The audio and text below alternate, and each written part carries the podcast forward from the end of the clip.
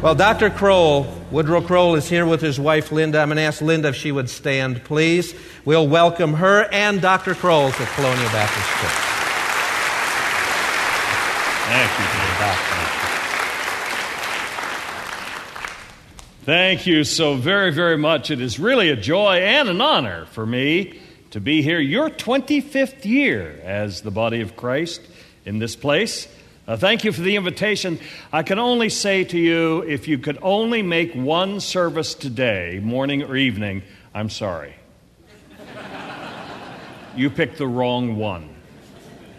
Because my message tonight is much better than the one this morning. Tonight, no promises, but I'm planning to reveal the identity of the Antichrist tonight. I will predict who will win the next presidential election, and I'll give you the true date of the rapture of the church. All that tonight, right here. Or maybe not. Uh, Actually, tonight, I want to look into Mark chapter 5. I do invite you to come back. I want to look into Mark chapter 5 at one of my favorite stories. It's the story of Jesus casting the demons out of the man into the swine, and they run down into the, uh, the Sea of Galilee. It's a tremendous story, but there are great, great lessons for those of us in the 21st century from that story. That'll be tonight. I invite you to come back.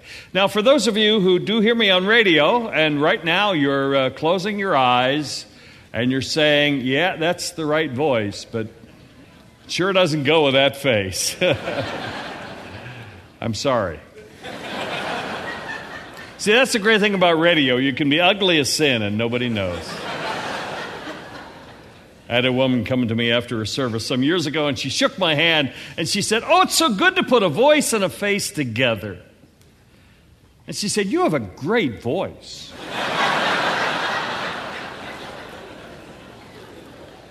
I'm going to take that as a compliment. Now, let me encourage you to take your Bible and turn with me to the last letter the Apostle Paul ever wrote. That's Second Timothy. What we see in Second Timothy is clear indication Paul knows he is coming near the end of his life. Things are winding down. He is in prison when he writes this letter to Timothy. And he knows he's going to die. And the reason I know he knows he's going to die is because the emperor of Rome at this point is Nero. Now, if you remember your Roman history, the history of the empire, Julius Caesar kind of brought the empire together, but the first emperor of Rome really was Caesar Augustus. He's the man mentioned in Luke chapter 2 who sent out the decree that all the world should be taxed. Well, Caesar Augustus was followed by Tiberius, the emperor, and he was followed by a man named Caligula. Now, Caligula was insane. He was just a horrible, horrible creature. Caligula had a sister, however, whose name was Agrippina. Now, I want you to put that Agrippina on the sticky side of your mind because Agrippina's son is Nero, who would one day become emperor. So that's why he is important to Paul and she is important to us as well. There was a rumor, and I think pretty well substantiated rumor, that Caligula's sister, Agrippina, and Caligula had an incestuous relationship with each other. Well, when Caligula died, the new emperor was Claudius, and Claudius was the uncle of Caligula. Now, just to show you how morally messed up the Roman Empire became, Agrippina decided she wanted to marry Claudius so she could be uh, influential in Rome. But it is her uncle as well. So she not only has an incestuous relationship with her brother, who was the emperor, now she wants to dump her husband so she can marry Claudius and, and therefore have more uh, influence in the empire. So she decides she will hire a professional poisoner to kill her own husband. So, as a young boy, Nero sits at the dinner table. Agrippina serves her husband poisoned mushrooms. And while young Nero sat at the table, he watched his father die at the hands of his own mother. She then married Claudius. In order to cement the relationship of these two families, Claudius already had a daughter by the name of Octavia. They decided that Nero and Octavia would get married at a very, very young age, and they did. But uh, unfortunately, Octavia was a very quiet girl. Uh, Nero loathed her because of her quietness. So he had her banished to an island and finally had her killed. So now he has killed one wife he has watched his father die, and in order to make sure he had a direct line to become emperor in Rome, Claudius also had a son by the name of Britannicus, like the encyclopedia. And, and Nero decided, I've got to get rid of Britannicus or I am never going to be emperor of Rome. Now, fortunately for him, he knew a professional poisoner. So he hired exactly the same man who killed his father to kill his half brother.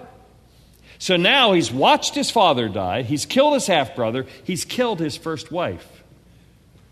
After Octavia is dead, he marries another woman. Her name is Poppaea. Octavia is very quiet. Poppaea was not, probably should have been, because she chewed Nero out for coming home late one night to dinner, so he had her killed.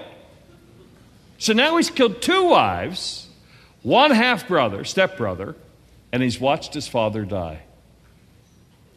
At this point, he decides to take a third wife. And you're wondering who would marry him.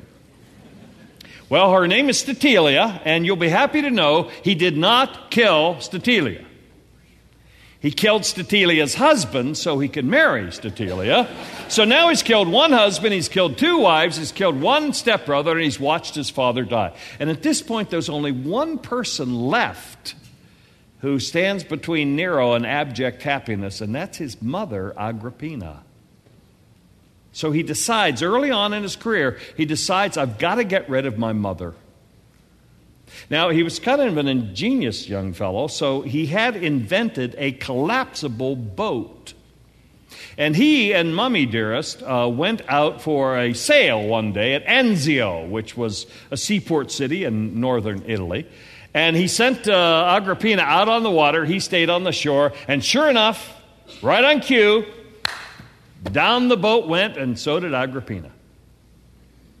So Nero went back to Rome to celebrate the fact he'd gotten rid of his mother. Of course, what he didn't anticipate was how strong of a swimmer Agrippina was. Agrippina swam back to shore told a servant, Go tell my son Nero I'm still alive. He'll be so happy. That's the last thing he wanted to hear. So he killed the servant and used that as a way to claim his mother was trying to usurp the throne over him, killed a servant, killed his mother, killed a husband, killed two wives, killed one half brother, and watched his father die. Now you our public enemy number one, the Apostle Paul, sitting in prison in the city in which Nero lives, he is the emperor. Do you think you're going to get out of this alive? Not a chance. So, Paul is very, very much concerned that if this is the last letter he ever gets to write, that he say things, and he chooses to write it to young Timothy, that he says, he says things that, that will be important to Timothy, important for you and me to know. I mean, if it's the last letter you ever get to write, the stuff in it is going to be good stuff.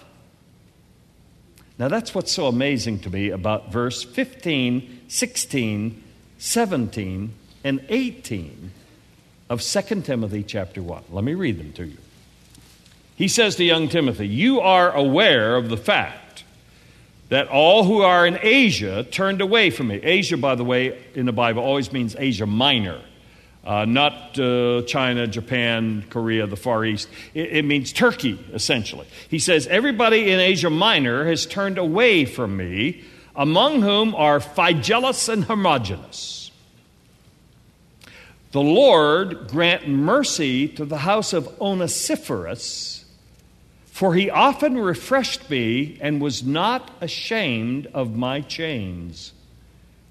But when he was in Rome, he eagerly searched for me and found me. The Lord grant to him to find mercy from the Lord on that day.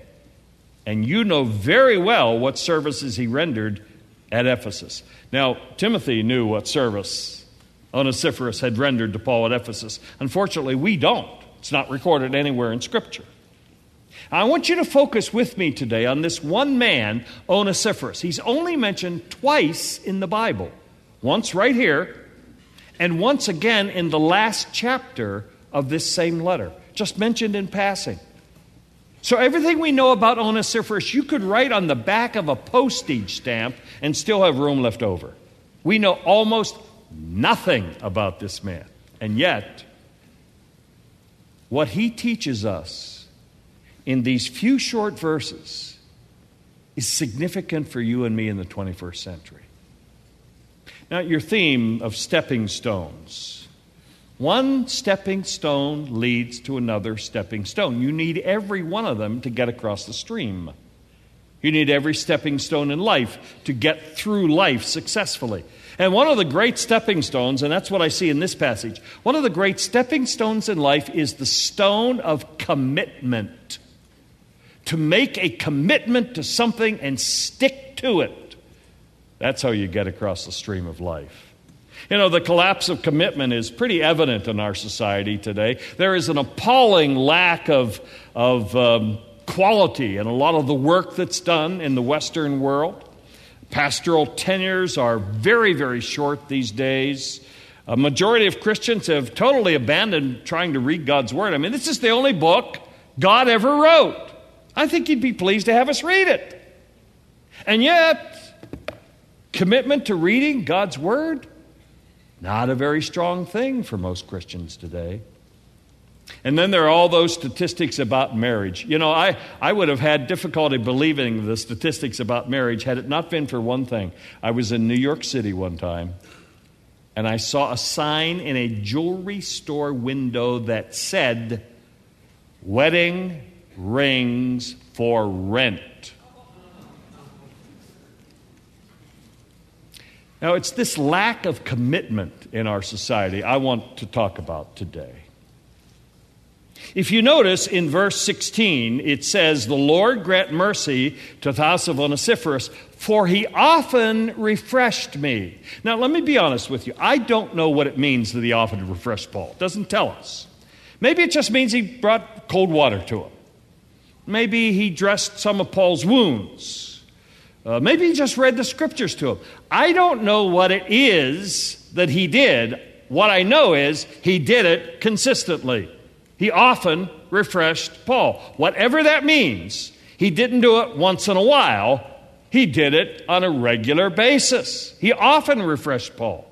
And when you talk about commitment, Webster defines commitment this way it says, the pledge to bind oneself to a certain course of action.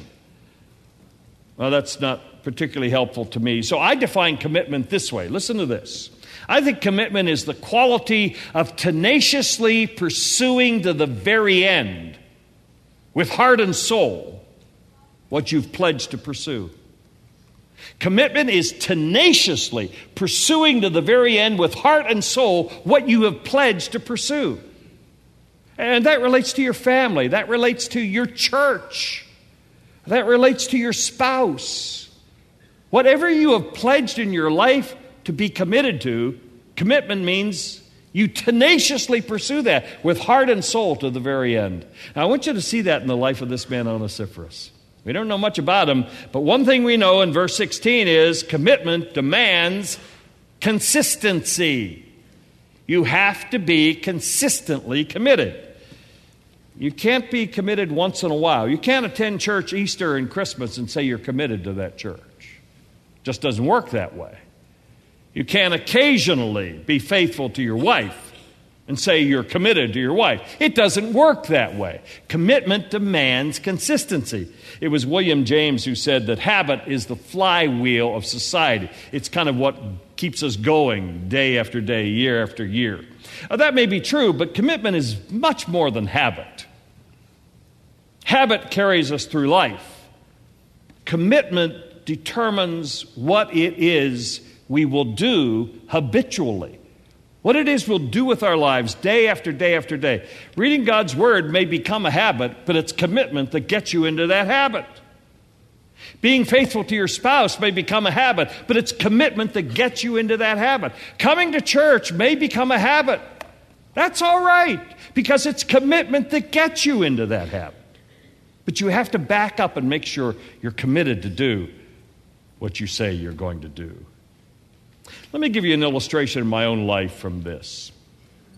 Before uh, going to back to the Bible, 21 plus years ago now, I was a college president in a small college in upstate New York. And uh, we had a man on our staff at this college whose name was Daniel Conn, C O N N. Now, that's not a name you would recognize. No reason for you to know that name, except for the fact that Mr. Conn was the um, uh, kind of the chief maintenance engineer. You know, if, if the boiler broke down on the old furnaces years ago, Mr. Conn fixed the boiler. If uh, the hedge needed trim, Mr. Conn trimmed the hedge. I, I so appreciated this fellow. He could trim clippings from a hedge and put them in quick root or something and get them to take root and plant another hedge. I got on a Walmart and buy a hedge and it would die in two or three days. I was so amazed at this man's ability. Well, Mr. Conn was getting on in years and uh, he lived in campus housing. I went to him one day and I said, Mr. Conn, I know you're thinking of retiring, but you really have no place to go. So I said, I have a deal for you. We will, as a college, provide your house for you and we'll provide all the utilities. You stay in your house as long as you live. And he did. In exchange, what I'd like you to do is I'll give you the money. You beautify our campus. You buy flowers, you plant trees, hedges, whatever. You know how to do this better than anybody. You beautify the campus. The first year he planted 3,300 marigolds alone. You should have seen this campus. Well, I was traveling quite heavily in those days, and when I would come back through Schiphol Airport in Amsterdam, uh, occasionally, if you were there the right time of year, you could buy tulip bulbs in a 10 pound bag right in the airport. And this is before the days of TSA, so you could carry them right on the airplane. Well, I stopped by one day coming through Schiphol and I bought two 10 pound bags of Holland tulip bulbs. Took them home and I said to Mr. Conn, one of these bags is for my wife, Linda. I want you to plant them around our house uh, so she can enjoy the tulips. The other bag, Mr. Conn, you plant wherever you want to. Well, several weeks went by, and I came home from class one day, and there's Mr. Conn on his hands and knees at our house, we lived in the president's house on campus, and he was planting tulip bulbs. But I noticed that one bag was already empty, and he was planting out of the second bag. I said, Mr. Conn, did you plant the first bag around my house? He said, Yes. I said, Are you planting the second bag around my house? He said, Yes. So, oh, I'm so very, very sorry. You misunderstood me. I said plant one bag for Linda around my house and plant the second bag wherever you want to. And he said, I am.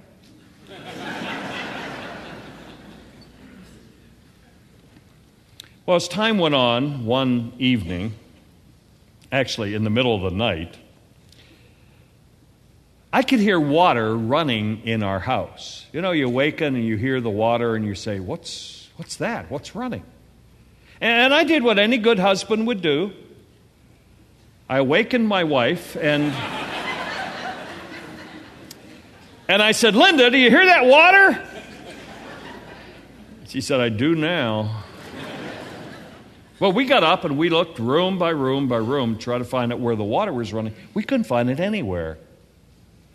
Finally, it was springtime. Finally, I opened the screen on our window of the bedroom, put my head out, and I looked down, and there was Mr. Conn watering these tulip bulbs. It's three o'clock in the morning. I said, Mr. Conn, what's the matter? Can't you sleep? Yeah, I can sleep. Why are you planting tulip bulbs, or uh, watering tulip bulbs at three o'clock in the morning? This is what he said to me. He said on the label on the package it said these bulbs are best watered in the middle of the night. Now, I feel pretty certain it meant from an automatic sprinkler system. but it didn't matter to Mr. Conn. I thought he was crazy. I came to the conclusion. He was committed to this campus to the extent that 3 o'clock in the morning didn't matter to him. If that's when the best time to water the bulbs would be, that's when he'd water the bulbs. See, commitment consistently does what's best for other people. It's not what's consistently best for me. That's not commitment, that's selfishness. So if you want to be committed today, you have to be consistent in being committed to the best interests of other people. I had a book years ago, still have the book, in fact, written by Maxine Hancock. Now, Maxine Hancock is a Canadian. She, I believe, taught at Regent University, Regent College, for a number of years. If I remember correctly, I think Maxine has a PhD in 17th century English literature. Well, at any rate, she's an authoress, and she's written several books, the first of which was a book entitled Love, Honor, and Be Free. Now, unfortunately, the book is out of print today, but Maxine tells a story about sitting down on an airplane one day next to a young woman of the 1980s. She says this young woman was um, obviously the epitome of success. She was well dressed, she was well educated, she was a businesswoman, she was in charge of herself, and she was newly divorced. Totally successful in the world. Well, when she found out that Maxine balanced a career in writing with family responsibilities, she said, How do you do that? This is what Maxine said. I want to read her response to you. The secret was a few non negotiable commitments. First, I am committed to the Lord Jesus Christ and to the authority of His word in my life. Second, I am committed to my husband and my family. My thing must in no way hinder their full development. Within those commitments, I have freedom in which to order my priorities. The young woman asked, You mean you put commitment to others ahead of commitment to yourself? And Maxine said, Yes. You mean, Onesiphorus, you put commitment to Paul ahead of your own comfort, your own commitment to yourself? The answer is yes. Committed people consistently commit to other people. You mean you put commitment to this church ahead of your own comfort? Yes. Ahead of your own interest? Yes. That's what commitment is all about. And we talk a lot about commitment today, but we don't show much of it because I don't think we really appreciate what commitment is. Onesiphorus refreshed Paul often.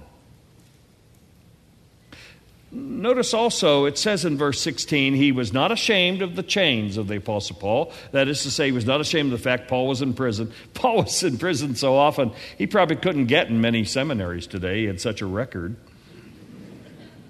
But, verse 17, when he was in Rome, he, Onesiphorus, eagerly searched for me. Now look at that word eagerly.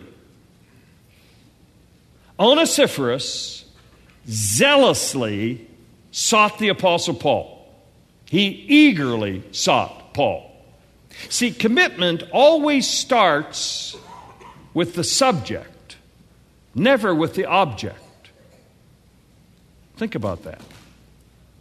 Commitment always starts with the subject, not with the object. If this church is worthy of your commitment, it will be worthy whether you're committed to it or not. Commitment starts with the subject, not the object. If God's word is worthy of your commitment, it will be worthy of your commitment whether you ever read it or not. You don't determine the worthiness of what you're committed to. What you determine is will you be committed? So, Onesiphorus seeks out the Apostle Paul, and it says he does it very zealously or he does it very diligently. If the object is worthy of commitment, it will still be worthy of our commitment whether or not we are committed to it. Uh, in my opinion, take it for what it's worth. Some of you are old enough to understand this.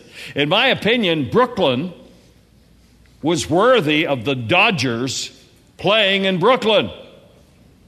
And yet they went to sunny hills of Southern California because they were not committed to Brooklyn. That kind of lack of commitment enabled the Colts to move out of Baltimore in the middle of the night and go to Indianapolis. See, commitment means I will give myself to something because of the worthiness of that something. And I will match that worthiness with the worthiness of my own commitment. So, number one, he says he does it frequently. He sought me out. Number two, he does it under his own initiative. It was Onesiphorus who took the initiative to seek out Paul, not the other way around. Paul did not send for Onesiphorus. Presumably, Onesiphorus came from the city of Ephesus. Paul didn't write to the church at Ephesus and say, Hey, I, I, I really need somebody to help me here. Could you send Onesiphorus? No, it was Onesiphorus' idea to go to Rome to find Paul. Commitment starts when you take the initiative to be committed to someone or something. And then, thirdly, there's this whole business about him searching diligently or, or seeking him out very diligently. Commitment requires determination. Uh, you, can't, you can't be committed every now and then, and you can't be committed uh, halfway. Uh, the determination means the, the grit and the guts to stick it out. Uh, find a goal chart a course, and stay to it until you're done. Make sure you follow it all the way to the conclusion. Uh, I, this lesson came crashing home to me some years ago. I suppose we all learn these lessons in different ways. I learned this lesson when I was a student.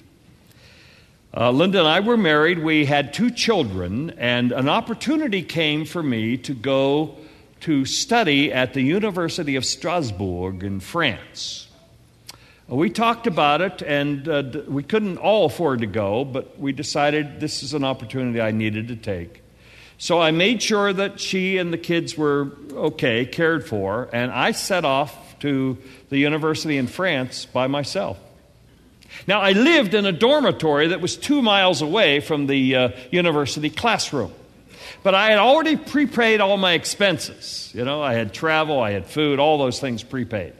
When I got to France, however, it dawned on me I had no pocket money. If I wanted to buy the kids something, I had no money to buy them something with. Buy Linda something for letting me go, I had, not, I had no money at all. So I hit upon a plan. My first day there, I sold my bus tickets that allowed me to take the bus in in the morning and back out in the evening. That meant I had to walk two miles in every day and walk two miles home every day. That same day, I sold half of my student meal tickets to the student eatery. Now, that wasn't such a loss. Except for the fact that I went from Friday noon until Monday morning with nothing to eat. And, in the process of this, I said, look, if I'm going to make it, I've got to say X number of months until I leave here. There's my goal. I'm going to walk in every morning, walk back every night. I'm going to discipline myself to be committed to seeing this through so I have enough money to spend a little spending money. And, and, here's the hard part you know, when you make a commitment like that, Satan is already right there. And the hard part was I had to walk by this wonderful little patisserie every day, this French bake shop. And all the stuff looked so good in that window. And I went by it twice a day. And I said to myself, I will not go into this bake shop until the last day I'm in Strasbourg. That day, if I can meet my commitment, that day I'll go in and I'll buy something. And sure enough, that's exactly what happened. The last day I was there, I couldn't wait. I walked in that little bake shop like I'd been there every day of the year. I bought this thing, looked a little like a bear claw. I bit into that, and it was the worst tasting thing I've ever had. My anticipations were clearly not fulfilled. But you know what? It taught me you have to be diligent about what you're committed to, or your commitment falls apart. Listen to this. Isaiah said, The Lord God will help me, therefore I will not be disgraced. Therefore I have set my face like a flint, and I know that I will not be ashamed. Isaiah chapter 50, verse 7. That's determination. Of Jesus, it was said, who for the joy that was set before him endured the cross, despising the shame, and has sat down at the right hand of the throne of God. That's determination. Paul was committed to go to Jerusalem, even though he was counseled not to go. But he replied, I am ready not only to be bound, but also to die at Jerusalem for the name of the Lord Jesus. That's determination. Uh, when you're committed to something, you are so determined to do what you have committed yourself to do, you don't even recognize that you have passed a bakery shop every day. You don't even recognize that the cross stands between you and joy. You have focused on your commitment to the extent nothing will deter you from that commitment. I heard one time that Eugene Ormandy, who led the Philadelphia Orchestra, Eugene Ormandy, one time while he was leading the orchestra, was so uh, exuberant in the way he led, he actually dislocated a shoulder while he was leading. And, and nobody knew because he just continued. You know, it hurts me to undo a tie, and he dislocated his shoulder. And I think about, am I that committed to doing what God has called me to do? Uh, are you committed to something in this church or in this family that you will do regardless of what Satan throws in your way? Now, look, we've looked at this man, Onesiphorus, and we know almost nothing about him. We do know, of course, that he was. Um, he took a lot of initiative in seeking out the Apostle Paul. He was consistent in the way he ministered to the Apostle Paul. He was determined. He was going to do this very, very diligently. But I want you to notice verse 17, the last three words. Let me read the verse to you. But when he was in Rome, he eagerly searched for me and found me. Now, don't lose this. The purpose of commitment is not to try, the purpose of commitment is to win. You remember the story of Dan Jansen, the Olympic uh, speed skater? Dan Jansen was the best in the world at the 500 meter event. I mean, it was his event. And nobody could beat Dan Jansen. Well, he went to the uh, Olympics, the Winter Olympics, in Calgary as the favorite, did not win a gold medal. Four years later, he went to Albertville as the favorite and did not win a gold medal. Then in 1994, he went to Lillehammer, Norway, again, clearly the favorite in the 500 meter, and everybody said, this time he's going to do it. Well, if you're like I am, you watched that live on television and you can still remember the horror of him going around that that bend in the track, the ice, steadying himself by putting out his hand, which touched the ice, and as a result, he was disqualified from the event in which he was the favorite. He could have packed it in and gone home right then. Most of us would have. But Dan Jansen decided to stay. And four days later, he entered the 1,000 meter speed skating event. Now, that was not his event. He did not skate that event. And he was not a favorite there, he was just another skater. But four days after his greatest defeat, because he hung in there, Dan Jansen took home Olympic gold for the first time in his life in an event that was not his event. Now, think about that in the context of this last letter of the Apostle Paul.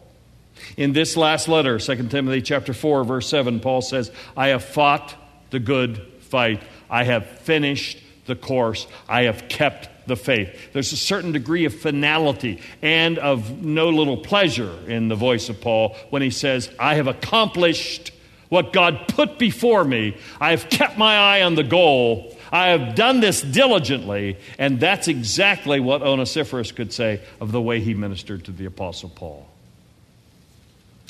Paul said to the Corinthian church, 1 Corinthians 9 24, all run, but one receives the prize, so run to win.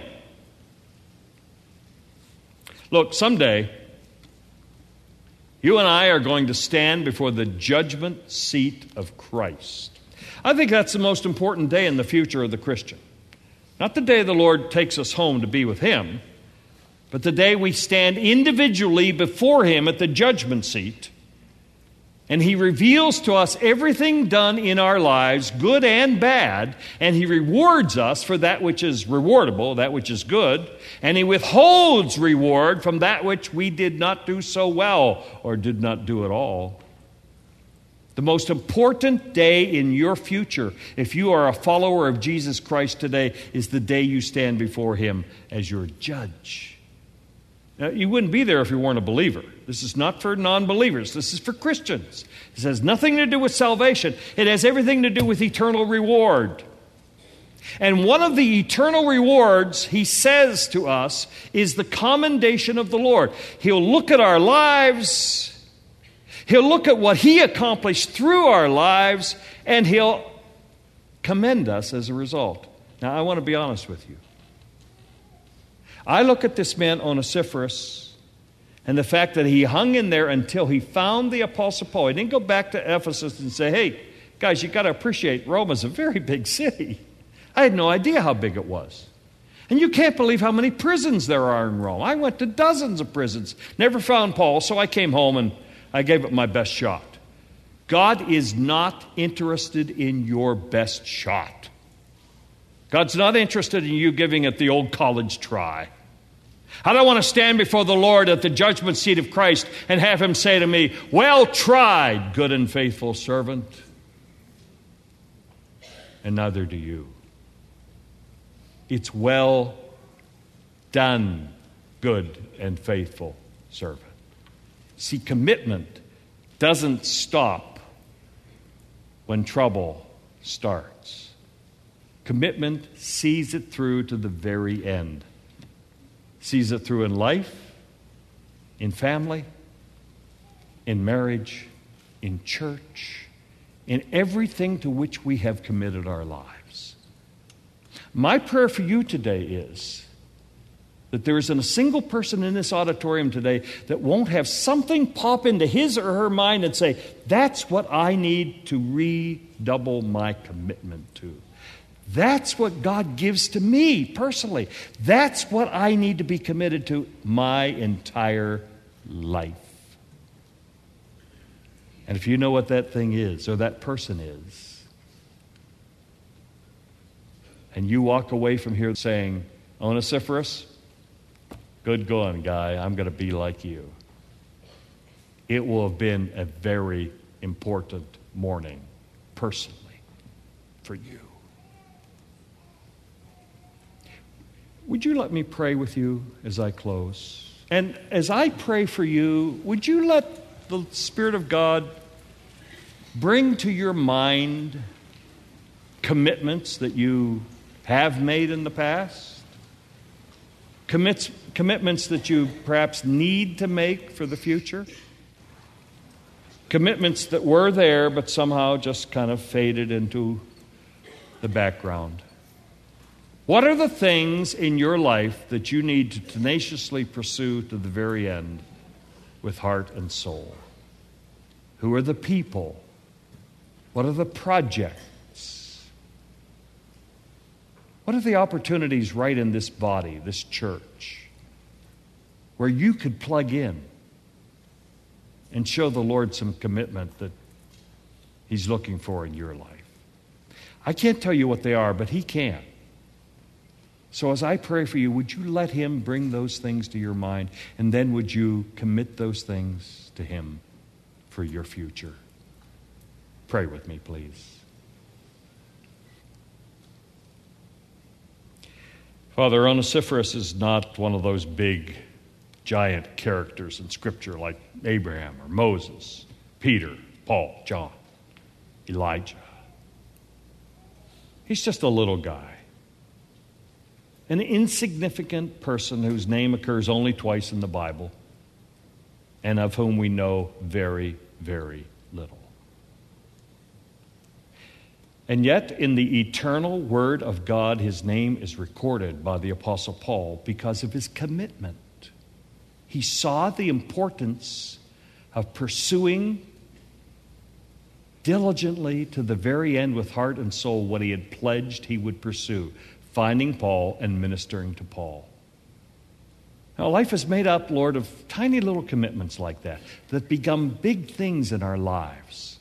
And everybody here has something to which they can be committed, someone to which they need to be committed. Bring to their minds today, Father, those areas of life, those projects, those things they may do in ministry in this church. Bring to their minds areas that commitment is absolutely essential. And then give them the heart and soul, Father, to pursue to the very end what they're committed to pursue. Bless them, Father, and use them in a significant way. In Jesus' name, amen.